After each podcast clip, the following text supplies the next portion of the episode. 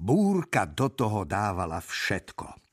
Dostala totiž svoju veľkú šancu. Celé roky sa musela motať po provinciách. Elevské roky absolvovala ako výchor, zbierala skúsenosti a kontakty, občas zaskočila nič netušiacich pastierov, prípadne metala blesky do menších dubov. A teraz jej počasie konečne poskytlo priestor a príležitosť predviesť, čo sa naučila. Takže milá búrka sa s vervou chopila svojej roli v nádeji, že ju pri tom výkone uvidí niektorý veľký klimatický front. A bola to fakt dobrá búrka – Šikovne nadvezovala kontakt s obecenstvom, zhostila sa svojej úlohy so slušnou dávkou vášne a kritici sa zhodli, že ak sa ešte naučí ovládať hromobytie, v nasledujúcich rokoch ju opakovane uvidíme ako búrku prvej ligy. Lesy plné hmly a šialene rozfúkaných listov spustili basový aplaus.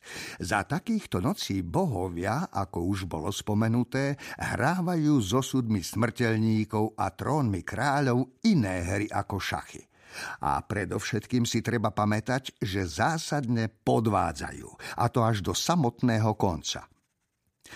Po hrboľatej lesnej ceste z ničoho nič prehrmotal koč.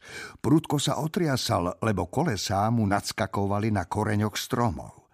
Kočiš šibal kone a zúfalý praskot jeho biča vytváral celkom pôsobivý kontrapunkt k hrmotu búrky nad ním. Za kočom, dosť blízko a čoraz bližšie leteli traja jazdci zahalení kapucňami.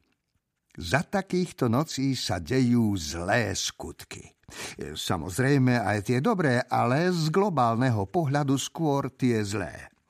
Za takýchto nocí sa pod oblohou preháňajú čarodejnice. Nerady lietajú príliš ďaleko. Nemajú rady cudzokrajné jedlá. Voda v ďalekých krajinách býva príčinou všemožných pliak a najlepšie sedadlá na palube si aj tak vždy uchmatnú šamani. Ale teraz spoza roztrehaných oblakov vykúkal mesiac v splne a rozprúdený vzduch vibroval šepotmi a všeobecným pocitom prítomnosti mágie.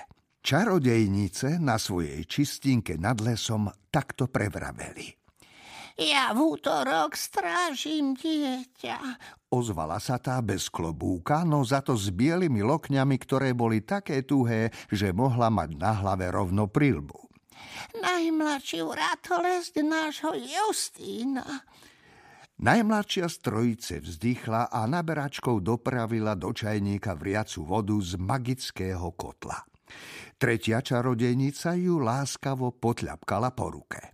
Povedala si to inak celkom dobre, riekla. Len ešte trochu popracuj na tom škrekote. E, nemám pravdu, tetka Ogová? Naozaj šikovný škrekot, veru, že tak. Chvatne prikývla tetka Ogová. Vidieť, že ti s tým škúlením dosť pomohla ešte nebožka ňaňa Mrnko Škvrková, nech je jej zem ľahká. A škúliš v skutku dobre, prisvedčila babka Paprčivá.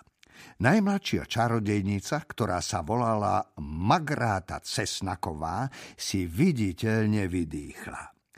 Z babky Paprčivej mala bežne posvetnú hrôzu. Po celých baraných vrchoch sa vedelo, že babke Paprčivej sa len tak hocičím nezavďačíte.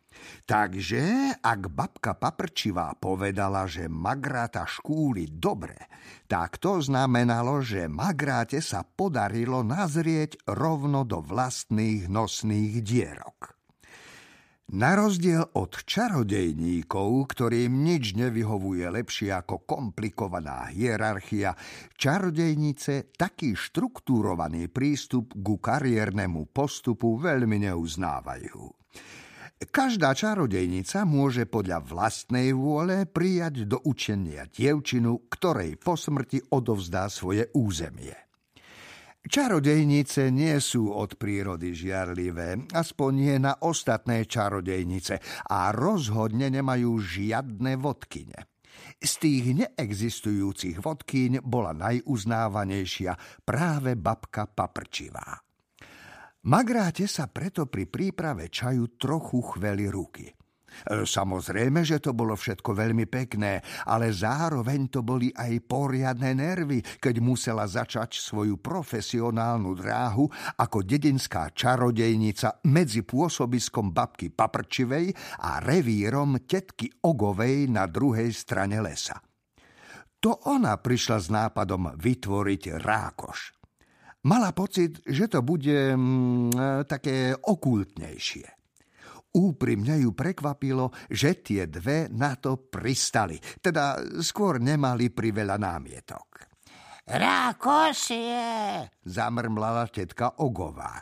Na čo by nám už len bolo rákosie? Kdeže Gita?